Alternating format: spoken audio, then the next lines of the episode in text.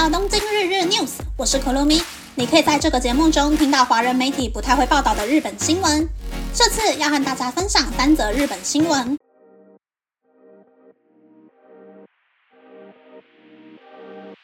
第一则新闻是，从3月开始，来日本的外国观光客人数急增。浅草的咖啡厅表示，因为店员人数不足，无法接待客人而烦恼着。镰仓的人们则表示，担心观光客会有乱丢垃圾或是影响交通的情况。根据调查，外国观光客的消费金额已经回复到疫情之前的水准。其中，新加坡、越南、澳洲、美国、墨西哥、中东地区的观光客消费水准甚至比疫情前还高。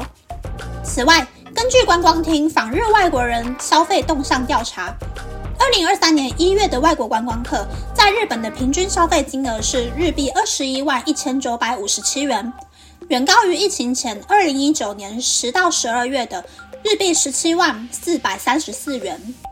可以发现，日币贬值促进了外国观光客在日本消费的意愿。第二则新闻是，现代日本人所摄取的蛋白质含量跟二战时期刚结束的时候一样，非常的不足。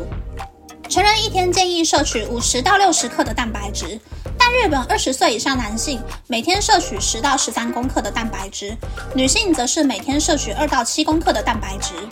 这是因为许多人为了预防慢性疾病或是为了减肥而刻意减少每天摄取的卡路里，这会让脚和腰的肌力下降，到80-90岁时身体会出现很多毛病。第三则新闻是，喝果汁会让牙齿融化吗？饭后30分钟之内都不可以刷牙吗？日本齿科医学会的小山茂信医生来解开这些都市传说。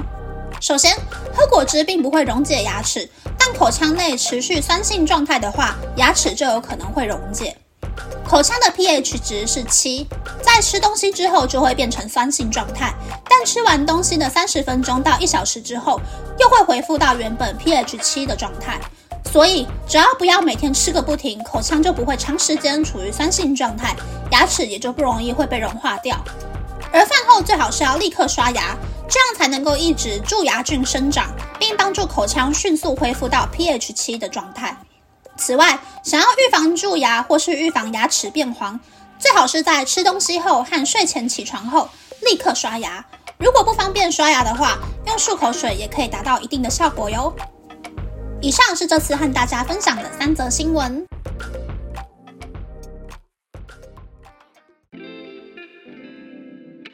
第一则新闻是来不及赚观光财的新闻。之前疫情比较严重的时候啊，观光业和服务业打工的人都已经转换跑道了。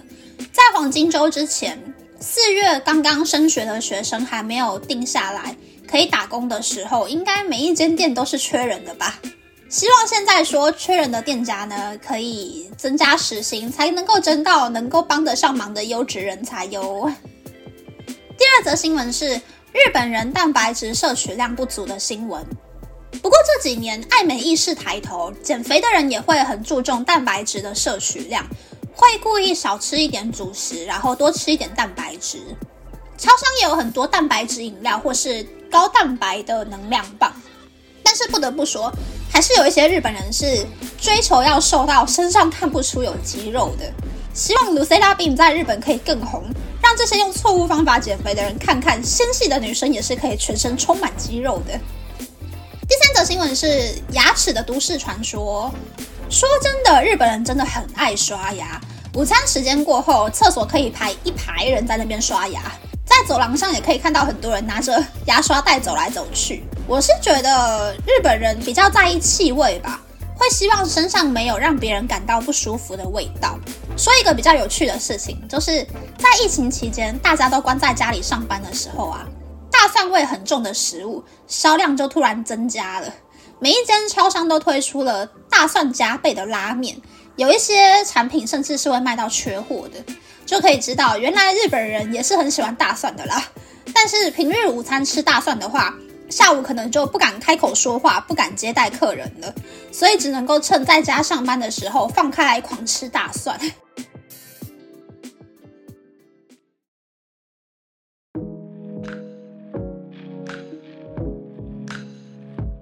接下来想和大家分享，我终于进装修好的公司办公室上班了。压迫感好大啊！不知道为什么社长把自己的办公室打掉，多做了一间小会议室出来，然后社长就坐在整个办公室的正中间。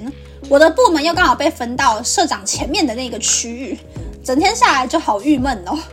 不过第一次进新办公室呢，真的就是一直左看右看寻找新区域呢，然后顺便套用一下我认识的一些风水学去思考说，啊，社长背后不是墙壁是窗户耶，背后没有靠山呢，哈哈。然后或是天花板的颜色居然比地板还要深，哦，好压抑哦，头重脚轻呢，哈哈。这样子我还以为公司里面有一大堆开运的那种大盆栽，什么发财树啊，有的没有的，是因为风水的考量。结果现在看下来，原来公司里面没有人懂风水呢。那么这次的分享就到这边，不知道大家喜不喜欢这样的节目呢？欢迎大家留言和我分享你的想法。喜欢这个节目的朋友可以在 Apple、Spotify、Google、SoundOn、KKBOX、MyMusic、Firstory、Mixerbox 等 Podcast 平台和 YouTube 订阅东京日日 News， 或是在 SoundOn 想要赞助这个节目，然后追踪东京日日 News 的 Instagram 看今天的延伸内容哦。拜拜。